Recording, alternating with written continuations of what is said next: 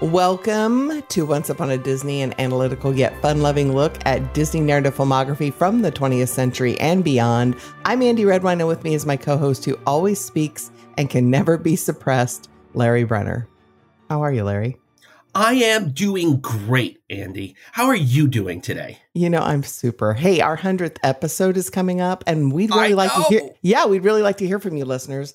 Uh, if you shoot us a message on our Once Upon a Disney Facebook page or an email at once upon a Disney podcast at gmail.com to share your thoughts about, well, anything regarding this podcast, uh, we'll try to read your comments in our 100th episode. Yeah, we want to we want to include you in this, so that would be a fun way of doing it. I think. Yeah. Yeah. What movie are we doing today, Larry? Today we are doing Air Bud, which is a movie I have known about and quoted on many occasions, but never seen until Ah. until we did this episode. Aw, I'm so glad that you got to see Air Bud because I love this movie. So, and nothing you say today, Larry, not one thing will deter me from the, the fact that I would watch this movie again and again. Okay, this was the only time I'm watching this movie, but I didn't I didn't have a bad time watching it. Okay, good, good. But I understand how the vent like it has a dog in it, so you're gonna love it. Of Like, course.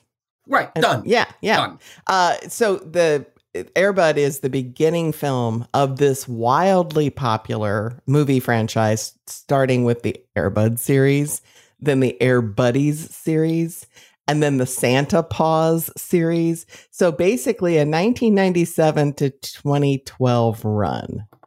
Wow. These dogs Wow. do okay. That is that is a lot of dog movies in our future. A lot. I don't know that we'll watch them all, but you know, hey, we, we might. Season six is entirely the Air Bud series. That's all we're doing. Just in a row. I'm telling you, Air Bud got me many a shower when I, but also I loved watching this movie with my kids when they were young and they really loved it. And so it's just got a special place in my heart for sure. Well, that's Uh, fantastic. Yes. So some key facts to get this party started. Um, in 1991, Kevin DiCicco had a golden retriever named Buddy the Wonder Dog, who was featured both on ABC's America's Funniest Home Videos and David Letterman's Stupid Pet Tricks, where he appeared three times. Uh, Buddy had been found by DiCicco as a stray dog in the Sierra Nevada in the summer of 1989. And DiCicco trained the dog to play basketball, baseball, football, hockey, and soccer. Andie, why Yes. is that not the movie? Why is this not the movie of a guy who finds a stray dog and teaches the dog to play basketball, baseball, football, hockey, and soccer? That's a movie. Yes, I agree. Okay, sorry. well, it gets a little murky as to who approached who, but indie film company Keystone Entertainment, uh, in conjunction with Kevin, who started his own film company as well, Buddy Films, created Air Bud, a film based on Buddy. So this movie is a bit of a co-production. It gets picked up by Disney for distribution. Okay. So, based on the trailer, and if you've seen the trailer for Air Bud, just- yes, I've seen the trailer for Air Bud. yeah, okay. So, based on the trailer, Roger Ebert was not in a hurry to see this movie, but he admits that by the end of the film, he was quietly amazed. Not only could Buddy play basketball, but I actually cared how the game turned out, he said. Now, Ebert really doubted whether Buddy could play basketball, but indeed, Buddy does all of his own shots for this picture. There's no trickery or FX involved. I mean, this this goes to two points. Uh, I mean, the first point, which we've made many times, is when Disney actually uses animal actors as opposed to CGI. Oh, It makes a big difference. It's just it's better for movies. The there's animal just- actors are better. you just have so much pathos. I mean, there's so much empathy for the dog, and you connect with the dog. And if you're a dog lover or a cat lover or whatever, it just it just makes the movie more special for you. I think. I, I'm spec- I'm specifically comparing it to the lifeless CGI enhanced dogs from 101 Dalmatians, which comes a few years later. And I know people love those dogs too, but but Buddy is acting circles around them. I mean, there's yeah. no oh, for sure, for sure. There's a But realism also- for the show. For I had look, I'm not going to disagree with Ebert about the trailer because I saw the trailer in 1997 and I'm watching the movie now in 2023. So clearly it didn't get the job done for me. Uh huh. But I also want to say, I think the trailer unfairly uh, made me have issues with this movie that I don't think are the movie's fault, which is in my mind, I Uh-huh. have always known that this was a movie where the dog is on the basketball team. He wears like in the in the in the cutouts in the pictures for the movie he's wearing the jersey Right. in the trailer, I'm reasonably certain they have the most famous line. There's no rule in the book that says a dog can't play basketball. Mhm. And in my head, that meant this movie was the dog was playing basketball by like minute 15, and we would see him in a bunch of games over the course of the season. oh, And that's not what this movie is. And I think it hurts the movie to know that. Because when the dog actually joins the basketball team, I feel like it's written like, oh my gosh, what a treat, what a surprise. I never thought that this could possibly happen.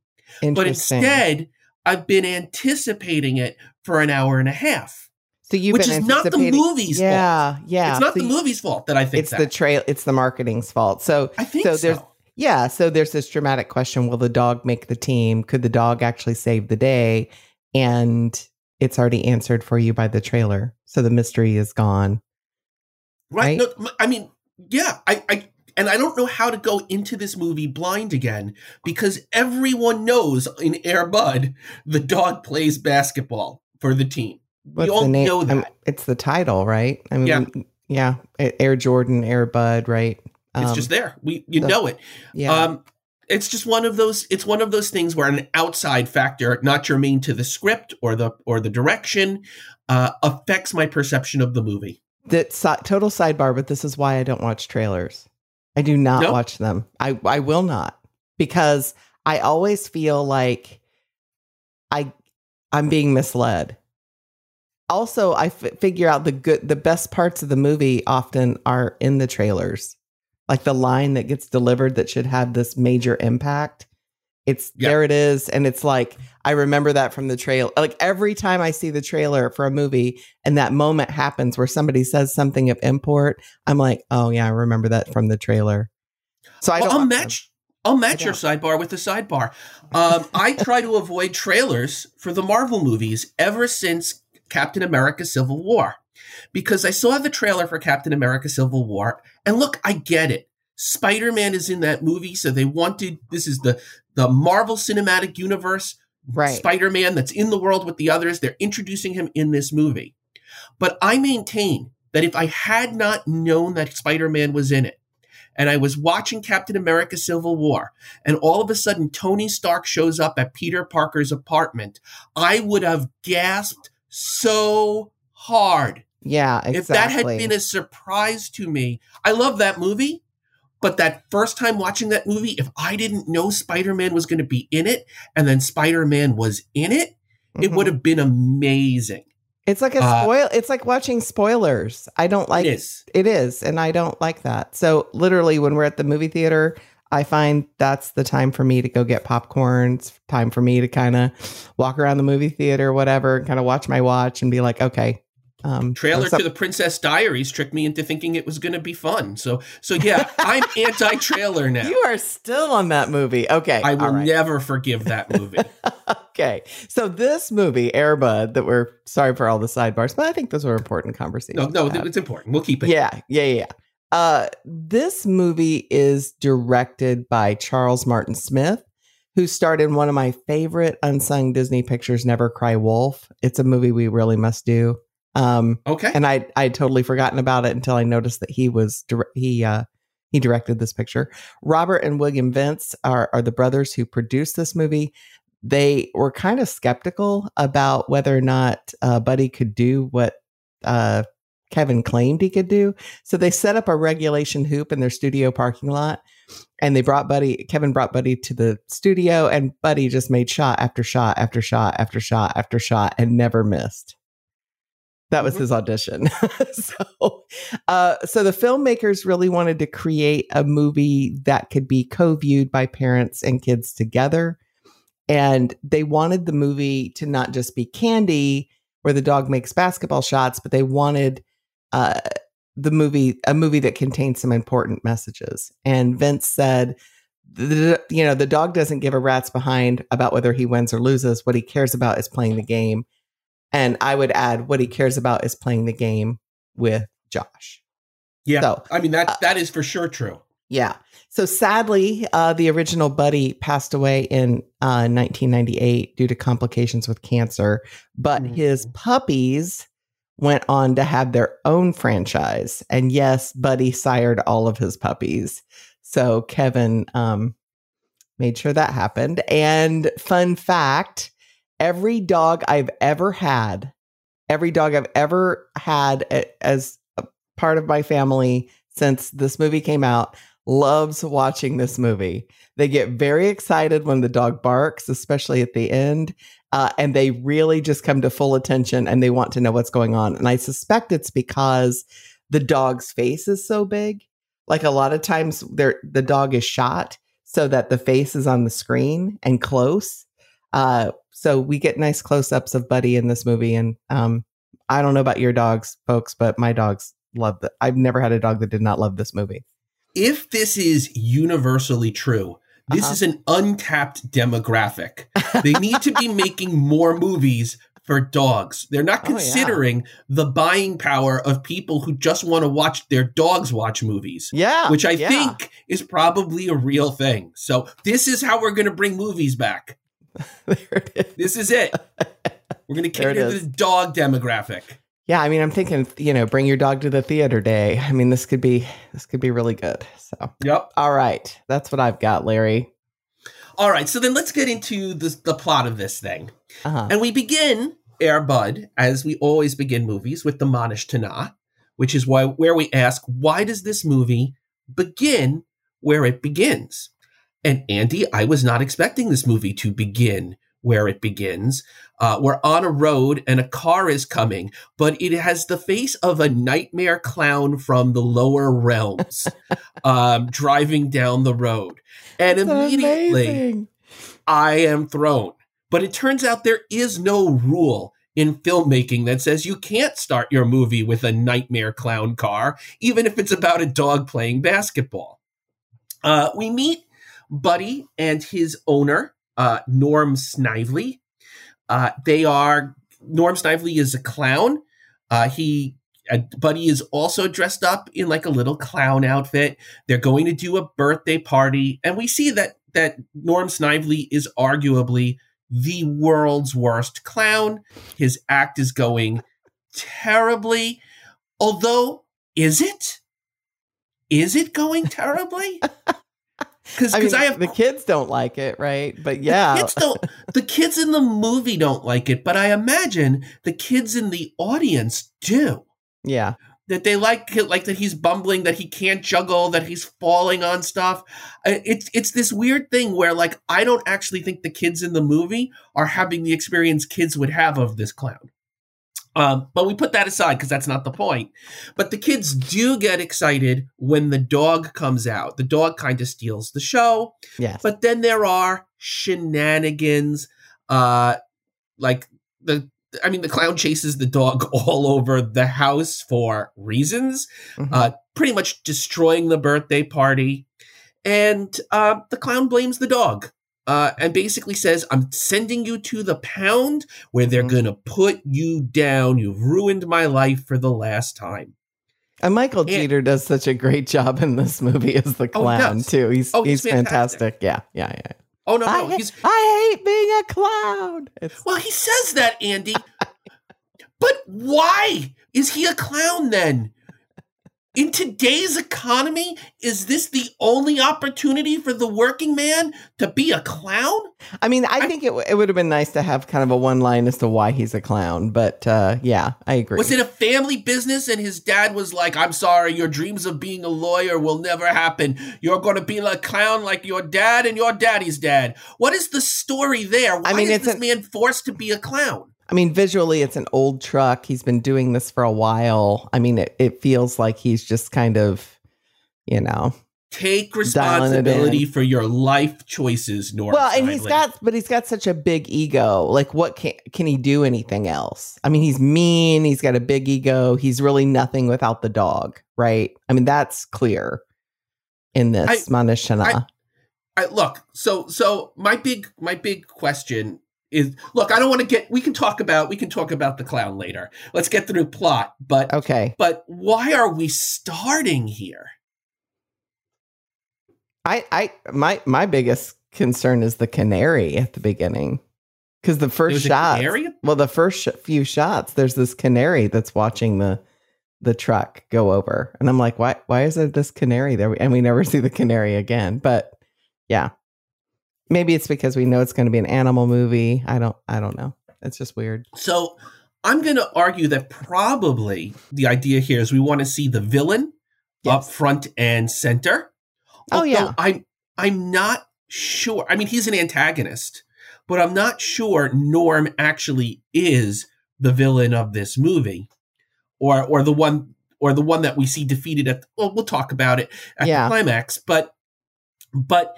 I, I guess the idea is we want to establish this character early and we want to explain why Buddy can do what he can do. Mhm. And the answer is he was trained to do tricks because he's a clown's dog. Yeah, so it's really it's really clever. I mean, it's pretty clever exposition. Also, we also see Buddy get introduced to a newspaper. We know that Norm's been abusing Buddy, uh, and we, yeah, we see his his prowess right with balls and and such. I mean, we certainly know Buddy has a problem and Buddy needs to get away from this man, Right, right? Right. So so if you have any if and if we didn't have that, if you had any trepidation about like should Buddy actually be with his original owner, it is Mhm. unambiguous he should not. And I'm actually, you know, comparing this a little bit to Old Yeller, where where I actually think it's possible you could think that Old Yeller should go with his original owner because when he shows up, he seems to care about the dog right. right. Here we're not gonna we're not gonna have that heart tug of only one person can have the dog. We know who we want to have it. Yeah, no no ambiguity here for sure. What would you say the inciting incident of this movie is? Well, I mean, I think it's when Josh and Buddy finally meet for the second time. I mean, initially the you know the the crate is on the road. Uh, Mom nearly hits the crate with her truck, uh, but that's not really where they meet. Or she does hit the crate, I guess. But um, She she hits the crate a little bit, which is just enough for Buddy to get out. to get out, right? Although that road is clear with no obstructions. Mom is a bad driver for for hitting that for hitting that dog case. There is nothing on the road. Well, There- it's not even like she comes up a hill right? Yeah, and there it yeah. is. It is a wide open stretch for miles, and she nearly hits this thing. Her license should be suspended. It's easier to shoot that way. Okay, so I think it's when they meet. I think when Josh offers him the pudding, I think um, that's probably the inciting incident because without these two worlds colliding, we really don't have a film. Yeah, no, I, I think And we right. and, and we have and we ha- yeah, and it sets up the first dramatic question, which is, will mom let Josh keep the dog? I mean, it, it. I mean, that is the first question of this. Mhm. Um, I'm going to say though, and this goes back to our trailer conversation a little bit earlier. Uh huh. While I do think this is the inciting incident, for me, it didn't feel like the inciting incident. I was like, okay, but this isn't about basketball. We need to get to basketball. To re- like, Boy Meets Dog is not our movie. hmm The dog playing basketball is our movie. But I think, I think in retrospect, now having seen the whole thing, you're right. The inciting incident is this is a boy and his dog movie more than it is a dog playing basketball movie. So this Mhm. is the inciting incident. Right. All righty. So going through the rising action, uh, Josh and Buddy bond. They uh, Josh is at a new school where he doesn't quite fit in. Uh, he doesn't have any friends. He can join the basketball team, but only kind of joins it as like the water boy, the the manager, what have you. And the other kids on the team still pick on him, even though he's doing their laundry, which you know not great. He hasn't he hasn't really made it. But at home, he has Buddy and he can play basketball with Buddy. Eventually, he's given the opportunity to join the team. Eventually, mom allows him to adopt Buddy. Uh, you know, the coach is removed from te- from from coaching after mm-hmm. an abusive circumstance where he's like, re- which I was not prepared for in this movie. I was not prepared for a scene in which the coach throws basketball after basketball at the head of a kid and the kid has a nosebleed. Uh, I was like, whoa, that, that is a tonal shift if ever I saw one. Mm-hmm. Um, but as it turns out, Josh has secret information that the custodian at the at the school is actually a former basketball star, uh, and gets him to coach the team. Uh, Meanwhile, Norm comes back to try to reclaim custody of, of Buddy. Josh tries to rescue Buddy, succeeds at rescuing Buddy, but sets Buddy free because he knows if he takes Buddy home, Norm is just going to take him back again. Mm-hmm. Andie, what would you say is the climax of this movie? Well, I think this movie has a double climax because it I think it does. Answers two dramatic questions. Um, one, it satisfies the con well it's got this really interesting sandwich structure right? Okay. Where the prologue asks a dramatic question that gets tied up at the very end. I think it's actually clever clever for a movie actually but and we also kind of start from the dog's point of view and we end with the dog's point of view which is right. interesting too. Um everybody learns why yeah so but the first climax is, you know, what you paid your money to see in Air Bud, which is Buddy joins the team and the team wins the game, right? Right. Um, I think that's the first climax. But I think the more satisfying climax is Buddy chooses Josh over Norm after in the court case. See, this is interesting because I do think that this is a, a non-traditional structure. Oh, uh, for as sure. you're saying it for sure. Um, so the question is, where are the stakes in this movie? Mm-hmm. And the stakes in one place is Josh and the basketball team, and will will he find his place? Will he make friends? Mm-hmm. But those are Josh's stakes. They're not Buddy's stakes. Buddy's got Josh, and and whether Josh wins or lose that loses that game, it really doesn't make a difference. No, He's a dog who loves his boy. Buddy's Buddy's struggle is he has this former abusive master.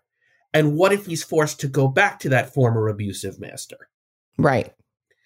But I will tell you that this this structure threw me for a loop. I, I'm telling Andie this as if she didn't get my text last night, where I wrote, "What is happening? What is going on?" So, so uh, they win the basketball game, and then Norm goes to take Buddy back, and this time, mom is not just going to give Buddy back, they're going to go to court and contest it.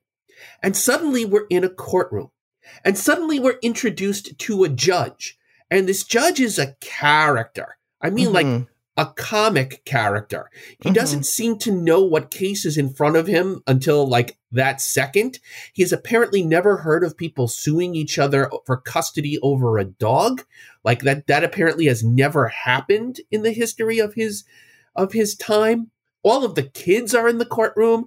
The the the Norm comes out in pure clown outfit and I'm like, "What what is what is happening? And I, I nobody's going to turn this courtroom into a circus. Enter the and clown. then he comes in as a clown, yes. and and suddenly the tone is wildly calm. Uh. in the last 10 minutes we have slipped we have slipped from something where we were kind of like this is our world but they let a dog play basketball to this sort of threes company sitcom style like wacky shenanigans courthouse thing. Mm-hmm. And then the custodian, for some reason, is allowed to come in and start talking to the judge and goes, Well, Your Honor, I think we should let Buddy decide. What? What is happening in this last 10 minutes? And yet, Andie, it's the best part of the movie. Oh, yeah. I mean, the biggest flaw is I wonder why they didn't swear in the dog, but. Anyway. The movie should be called Air Buddy, colon, attorney at paw. And the dog should have to represent himself. No, no, no. What? What do you mean? No, I'm telling you. Is this Disney- your? This isn't pitch time. This is. Oh no, this isn't my pitch. although, it, although, although I would, I'm willing to bet our listeners at home want a legal series where Air Buddy is is the lawyer, and every week he takes a new case. Mm. You disagree? That's fine. Sure. I mean, That's fine. I mean, I would help you write that. Okay. Okay. will, will the lawyer approach the be- the bench? yeah, Come here, boy. Come here, boy. Approach the bench. exactly. Hilarious. Yeah, so that's the it's an interesting structure. Um and again, I don't know that we've ever seen that because usually usually those kinds of things get wrapped up. The prologue gets wrapped up because oh, Larry, I just figured it out as we're sitting here talking about it. So in that prologue, usually we see the antagonist, but we don't see the antagonist with the deuteragonist at the same time. Correct. Because I think Bud- Buddy's kind of a deuterag- deuteragonist in this movie. So we have to wrap up their conflict satisfactorily. I read this as the logic police came in because I Mhm. felt the present. Have I ever talked to you about the logic police? No. Um. so- okay. Well, hey, here's a little bit of a lesson for us. Yeah. Um. So sometimes, so I've talked in the past. I know I've talked about this. The one lie you're allowed to tell in your movie, sure. right? Uh, in this movie, the one lie is that the dog is allowed to play basketball. Mhm. But the logic police come in and they work really hard to sell us that this is, even though we know this is not a thing that could happen, they're mm-hmm. like, they're like trying to make it seem like we, well, we have to justify it. Otherwise the audience won't believe it. And there's a few instances in this, in that scene. Well, first of all, the like the kid comes up with the idea, and the coach goes and says, "There's no rule in the book that says a dog can't play basketball." And they look, and there is no rule. And then they look to the other coaches, and the other coaches are like, "Well, we're not going to let you this dog play." And then the and the coach says, "Our our coach says, well, what are you afraid you won't win if you play against the dog?" And then they get consent from the other coaches. They're like, "Let the dog play," and it's Mhm. all because we know this couldn't happen. And, and all the logic police is here to make us say, but look at all of these things that went together to allow the dog to play basketball. I guess it could happen. So now at the end of the movie, we know Buddy and Josh have to be together. We know that the movie has set up that this is actually not Josh's dog, and legally it's very sad, but the clown gets the dog back in the real world. Right. So we've right. got to set up all of these shenanigans to Right. get Josh to get- get his dog back, which is number one. The papers got ruined in the water, as if there's no record anywhere else. Those papers are destroyed, so now it's ambiguous. And then number two, the judge is a character. He's an eccentric old coot who allows stuff to happen. Mhm. And then number three, like like and it's and it's just like all of this stuff, and it's just like give the kid his dog back. Just give him like you're working so hard to tell me how this is going to go down when there is zero suspense in it. I don't need the logic police to straighten this out. We know where this is going. No one in the audience is going to be like, "I liked it, but I didn't like that the clown didn't the evil clown didn't get the dog back." That's not realistic. Well, I think I think though for for a kids movie and for a family movie, like this is tension that a child can manage. So all of this logic police stuff is also at play, I feel like, in these last scenes with the courthouse, which is we know that in the real world, the clown gets the dog, even if the dog loves the boy more, because the clown owns the dog. Like that's the it's a matter of legalese and not a matter of hearts. Judges have to make tough decisions like this all the time. So the logic police steps in and starts going, well, we know that that's what would happen, but let's start, let's start like putting like coincidence upon coincidence upon coincidence to get us to the outcome we want. The clown shows up in a clown outfit, which undercuts his argument, uh, that he's, he would be like a good owner. He shows up with his papers are in a little Ziploc bag and they've been reduced to mulch. Um, then then the judge himself is this wacky, eccentric character who who seems to like be very easily influenced by outside sources to the point where even like the the random coach can suddenly walk in dramatically to to the court mm-hmm. and suggest that um, the dog gets to decide. The judge then gives like a little mini law, mini monologue. In all my years on the bench, mm-hmm. I've heard a mm-hmm. lot of cockamamie ideas, but this one I like. With with like a little bit of a reversal, and every step of the way they're telling us we know this isn't what would really happen in this situation, but we're trying to present logic that will get us there. And that for me is what I kind of mean by logic police, which is just like they're constantly like trying to explain something where it's entirely possible that you could just do this scene straight mm-hmm. and you could argue that well the judge is like a king solomon judge and says well the dog the dog loves the boy and uh, law be darned i'm going to send him there mm-hmm. they, they feel like they need to put an underlying logic as to how we get to this place where the kid gets the dog and I don't know that I need all of those things to be true for me to get to this end result. Does that make sense? It does. And I hear your argument. If it's true that the filmmakers wanted to create a movie that had contained an important message, the important message is that no dog deserves to be abused.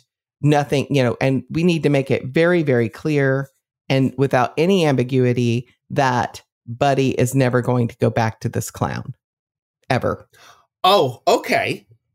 And, and that's interesting because there is this other storyline with a coach, which with the other coach kind of abusing a kid on his team. Exactly. Yeah. And so, and that that's not tolerated, and that that coach is getting fired. Right. Mm. And even Larry's, like uh, Larry, the kid on the team, his father the bully, is yes. the bully. His, his he's being bullied by his father. Right. And so that father is like, that's not something the principal's going to tolerate. is that So they sort of mirror each other, those two stories.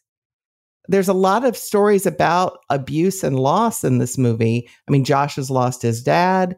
Um, and so we, we really want to take out the possibility that, you know, Buddy could be further hurt, right? Because Buddy represents uh, all of that abuse. I wonder then. Uh, I, I'm hearing what you're putting down. I I suspect this is maybe a look. I, I I don't want to say this, but I suspect this may be a theme that that emerged accidentally as opposed to being planned from the beginning. Well, um, you wonder because it almost feels like we take time out to go see um, when when Michael Jeter is inserted, right? When when Norm Snively comes back into the scene. Um, it almost feels like he comes in artificially I know from research that this movie ran out of money while they were making it, oh. and they had to take some time to go actually to the Weinsteins to ask for a cash infusion. So that's a movie too. Yeah, exactly. That's, yeah, yeah, yeah. There's a movie. Um, so I know that, and and I wonder if part of that cash infusion came with some strings. Somebody took a look at it and said, it's okay, but really we need this clown to be we you know how can we add more? How can it be more? Um, and really, we need a final scene with the clown to make absolutely sure this is all wrapped up for this kid. So I wonder if, and, and Andie, I don't know that this is right, but tell me what you think about this. If we're going for a King Solomon's court situation at the end here. The oh, famous yeah. story of of the two women and there's a baby and each say it's one baby. King Solomon makes a pronouncement, we'll cut the baby in half. Cut the baby in what, two. That's right. Right. And one mother is fine with it and the other mother says give give give her to um give her to the other mother because it's more important that the baby's alive and right. that's how Solomon knows except they don't go far enough with it Right. I think we probably need the moment where the judge is in, is inclined to be like, I'm going to take the dog away from both of you and send him to the pound where mm-hmm. he'll be executed. And the clown is like, Well, Your Honor, if that's what you got to do, it's what you got to do. But and then the boy dark. breaks. Well, but but we had that at the beginning. He was yeah, gonna yeah. like he was like, "You're gonna go to the pound and you're gonna die there, buddy." Um, and then and then have the kid break down and say, "Your Honor, let him have the dog." Right. I feel like that I feel like that would be like the judge would actually be wise and would this judge just seems to be like I'm amused by the whole proceedings. Mm-hmm. I don't really seem to care where the dog goes. I just want to have fun in my courtroom.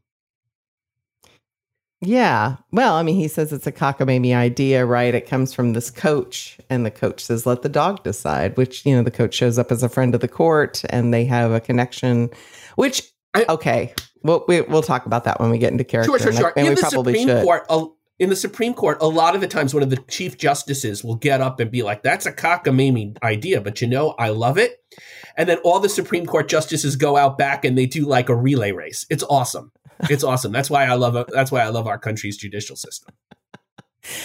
Let's talk about character. So Josh, Sure. uh, played by Kevin Zegers, um, I think he has something really special as an actor, as a kid. I mean, one of the things I think that is a real strength of this movie is the fact that we show, we do not tell. There are lots of spaces with a, not a lot of dialogue. So this is not a movie that you can like turn on and listen to uh, beca- and figure it out. Um, this is something you have actually have to watch as a spectacle. Um, He's got and- very soulful eyes, I think. yeah, Um, yeah, Very, very expressive. Um, and and honestly, if you told me that in the making of this movie, this boy fell in love with this dog, I I believe it. oh yeah. I would I- believe it in a second. I think the two of them have a really special connection, and I think um, he brings a lot. I think Josh's character, as written, is also really good in the sense that Josh has had this incredible loss. He is um, processing this loss. I think the scene where he gives the dog the pudding is just so sweet because he's sacri- he's sacrificial. He is as lonely as this dog is, and so the fact that that they make this connection of somebody need they each other. they I mean, need each other. Yeah. it's it. I mean, all of that is really great.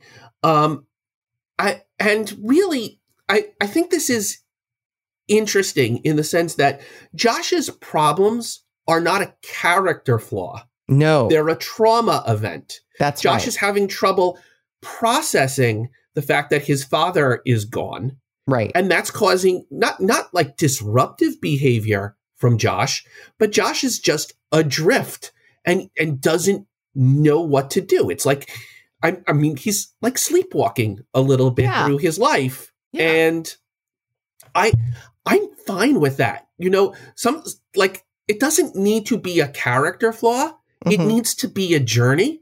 And this is a journey about healing. And it's not healing in like in like the sense that like you know, like Josh necessarily comes to terms with his father's death. Maybe Josh never will. Mhm. But but I mean I hope that he will, but but but the fact of the matter is is there's love in the world if you can find it. And he Mhm. finds it with this dog. right. Um, I like that.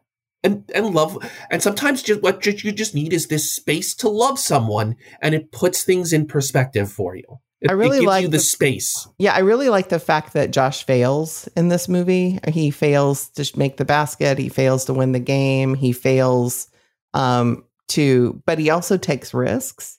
Um, he he does take a risk to sign up for the basketball team. He does take a risk to get to know uh, Coach or who becomes Coach Cheney, right? So he gets he he's takes a risk to give the dog the pudding.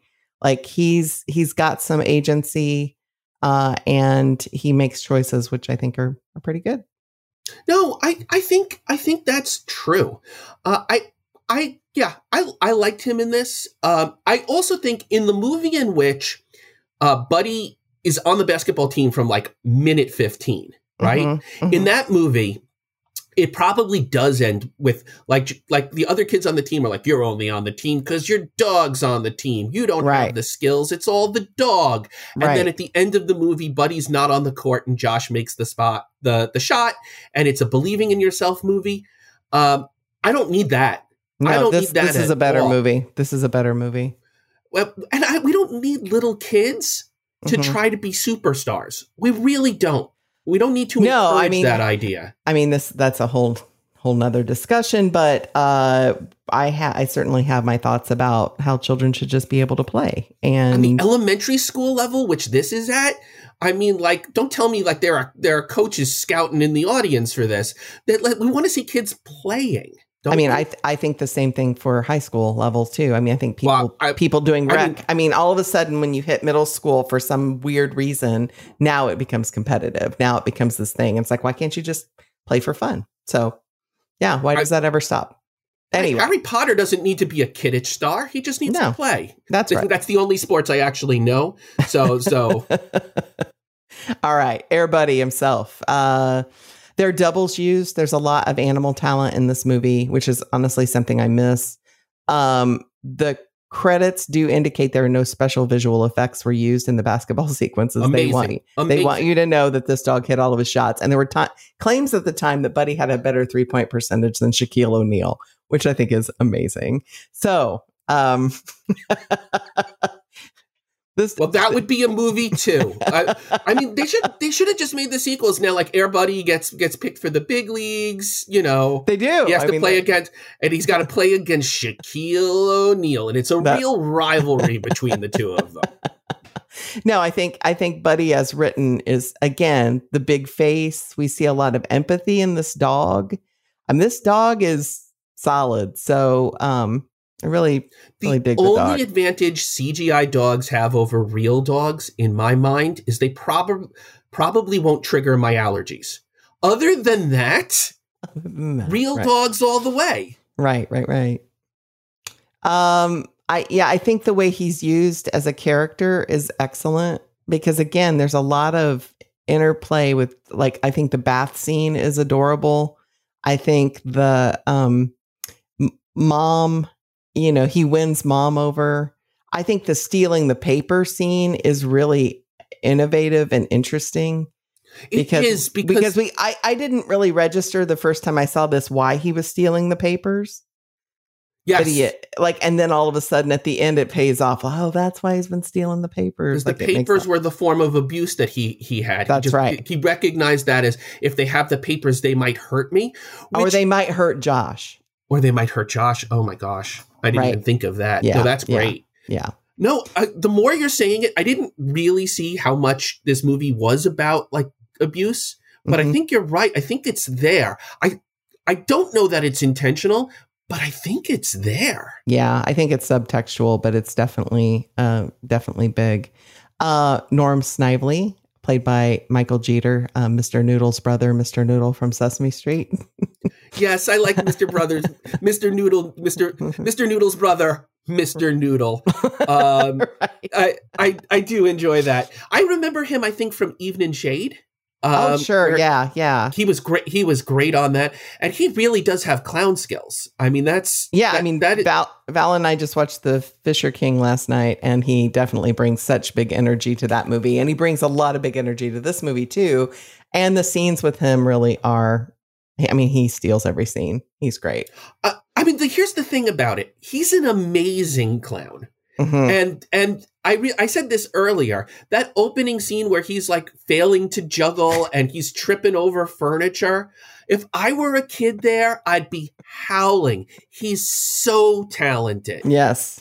He's talented So- at not being talented, right? But also, I think he gives really good performance in this movie. Mhm. Uh, as as ridiculous as it was that he showed up in a clown suit to the to the court trial, uh-huh. um, like the speeches he's giving, um, the way that he's he's delivering like impassioned pleas that I love old blue, like he's like like Mhm. he's my son, where where he's saying it in a way that you would be like, I could see someone being fooled by it, but at the same time, I'm not fooled by it. It's a really tricky needle to thread.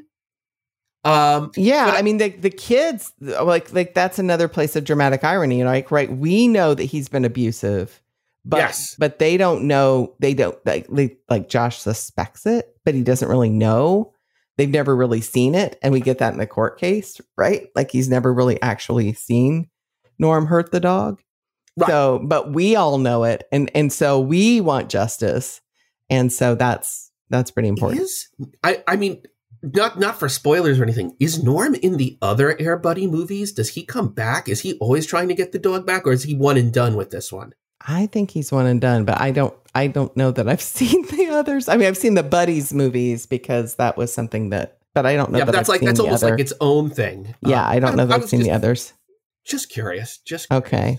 Uh Jackie, whose mom, played by Wendy Makkena. Um, she is saddled with some unfortunate expository uh, work dialogue, yes. which yes. is almost impossible for any actor to deliver. I right, think. right. Uh, there's the scene in the guidance counselor's office where where she just like she like lists all of the things that have happened to Josh and oh and I think he used to want to play basketball but he doesn't seem to be interested in basketball anymore also his dad died that that that's weighing on him also we moved also this also that I think Right. he'd like to be in the band and like it's I think that is- is an unfortunate scene in this movie. Yeah. Um, that is a flaw in this movie is that there's a lot whenever mom has to tell a bunch of stuff uh, and not show it, uh, I think it's a loss for the film. I have a question for you Sure. why is why does Josh have a younger sister there's this little baby girl in the house Uh-huh. And- Andrea. and yeah. Andrea, she is not in this story at all. Um, and generally speaking, you try not to have little babies or little kids in, in a movie because it makes the shooting harder Kids. to have them we in have there. kids and dogs in this movie, so that's And, yeah. and- but Yeah. but really, I was thinking she must be in there because at some point the little baby's life must be in danger, and, Mhm. and Airbud is going to save her. Mhm. But no, she's just she's just there. It's a weird it's a weird choice for me. I mean, I think mom gets distracted by the baby and so doesn't notice what Josh is doing a lot. So that's a possibility, but not much of a function really as a character, unfortunately. I just don't. When I think about how much they probably had to pay to have the kid, to have a double for the kid, to have a child wrangler, um, how it affected the shooting when the kid, when the little baby girl was not in a good mood. Well, yeah, they're, like they're twins actually. So Jesse Bell and Katie Mather. So Yes, that that's probably a that that probably I would have I would have cut the baby Yeah. because because it never comes into the story properly. right, Mo- and that would have maybe given mom more of a focus on Mhm. Josh. Uh, it, it might have helped. It Mhm. might it might have. All they've got is each other, right? uh, Coach Joe Barker, uh, who is the first coach. I kind of ha- I have I had mixed feelings about him. I mean, he's pretty much like every coach, every elementary coach I ever had, um, up until uh, you know he hit the kid in the face. Um, but there is this idea of winning being the most important thing, and um, yeah. So I- I was thrown by him. I was Mhm. legit thrown by him, Andie, uh huh. uh, because it is a complicated portrayal of a character who who again is revealed to be abusive at the end of this. Mhm. But at one point, Josh shows up for basketball tryouts, doesn't try out. This coach recognizes this kid needs to be part of something and says, Mhm. listen, how about you be the manager of the team?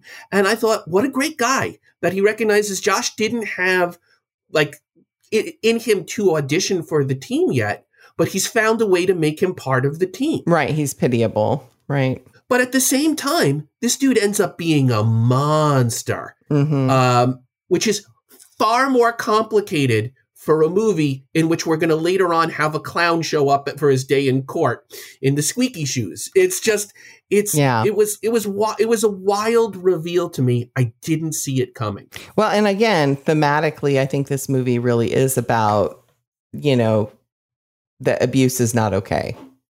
Ama- which is amazing. I didn't, I really didn't see it till you brought it up. Uh, Yeah. I'm seeing it all over the place now. Yeah, yeah. And I think it's subtextual. I think it's, I think, and again, this is 1997. Uh, so this isn't, this is new information for a lot of children.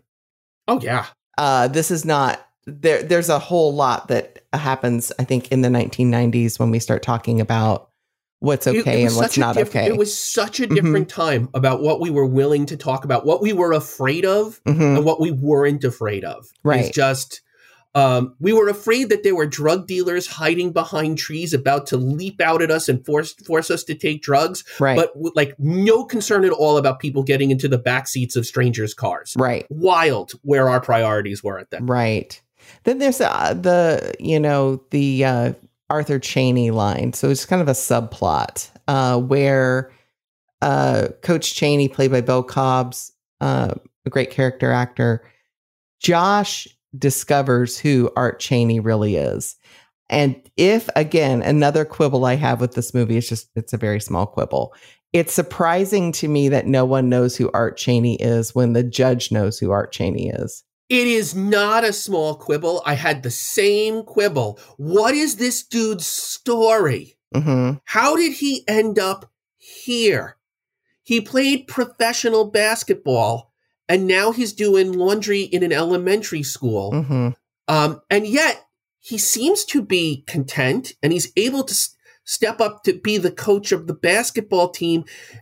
He seems to have a wisdom behind him. I Mhm. feel like if we were doing this movie today, we would get like a little bit of his backstory Mm-hmm. as to why he's here and we'd see him healing in this Yeah, movie because- a little bit. because we see well we do kind of see him healing in that he has a voice he didn't use at the beginning and now he uses it uh, to protect airbud um, but you know he's painted as sort of this has-been who is now a you know uh, that's just how we treat people that they're disposable right um, and so he's been disposed and he's i mean interestingly he and norm have uh, similar are in similar spaces. Uh, They're both in kind of dead end jobs that they don't seem to like or have a lot of joy for. And yet, art makes a different choice. I, I would have I, I just think more time with this character, please. More time with this actor. Mhm. Uh, you've got him. Might as well use him. Uh, yeah. I mean, I, I mean. I could see where I could see a movie where Josh would help redeem the clown. Like that would be an interesting movie for me, so that the clown doesn't stay the villain. But I think once, I think once somebody's abusive in a movie, they need to, you know, again that ambiguity. They need to stay unabusive. But I, yeah, I like this.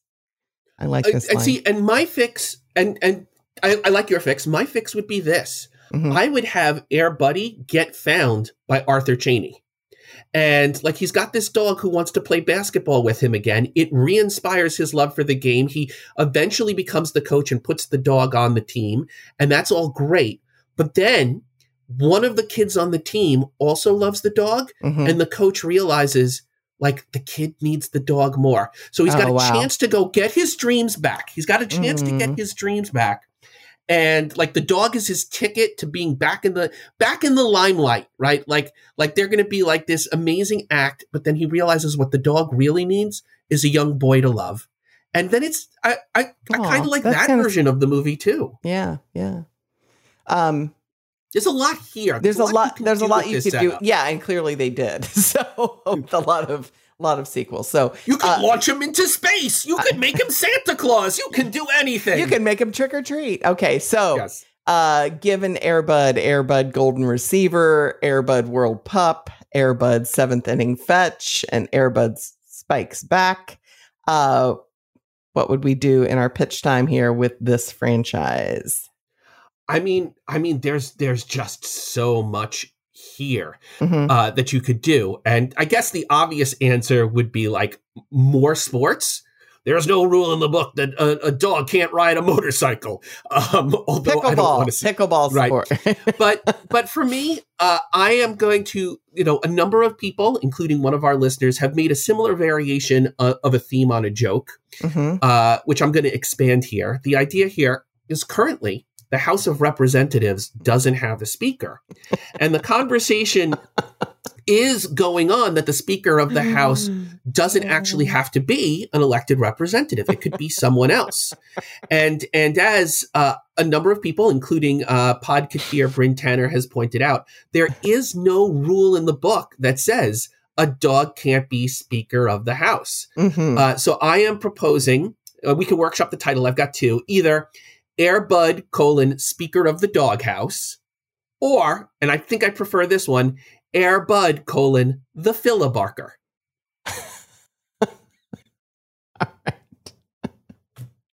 I can't stop laughing. Okay. Um, What have you got for us, Excellent. Andie?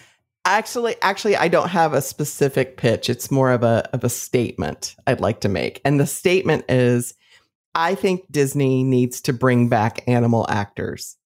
I Yes, think there are ways. 100%. I think there are ways to do it ethically, uh, where animals get joy in what they do. But if you've ever seen, I mean, this dog loves doing this work for sure in this movie. It's clear. You can see it's it. a I mean, joyful performance. the, the the the basketball, he is following it with his eyes. I mean, he loves this. Uh, he absolutely loves this um, this work.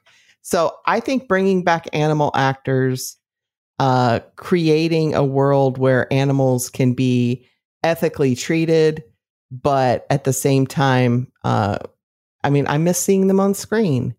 I agree. And I, do I think a lot of the CGI stuff is kind of lazy, and so um, and, And and not and not and not soulful. Honestly, not soulful at all. we call them live action movies, but they're Uh-huh. not live action if they're CGI. I mean, that's That's, That's not- correct. It's I- it's dead I'm with action. Yeah. So that's my that's just my pitch. I mean, I, I couldn't really think of anything that hasn't been done, uh, hasn't been covered there's with Airbud. no rule in the book that a rhinoceros can't be a ballerina. Right. Well, there's, I mean, I, I also thought of an idea of like, what if Airbud made a movie? Like, what if he became a director of a film? And and it's a movie with all dog actors, but one human is all is doing the dog tricks. Right. And this, yes, okay, it's a reverse world. Thanks, Larry. This was fun. Oh no, but my pleasure. Uh, so if you like what you're hearing, will you do us a favor and share this podcast with another Disney or classic movie fan?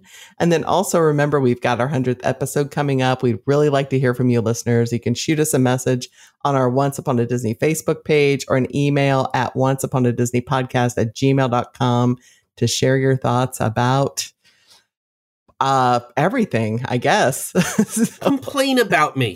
Uh, we have some listeners who have grievances against me. I get these emails. If you want to make your case about why I'm wrong about something, uh, and you want me to have to take it because you're not even there for me to respond to, this is this is your opportunity. well Your opportunity. until next time friends we'll see you real soon See you real soon.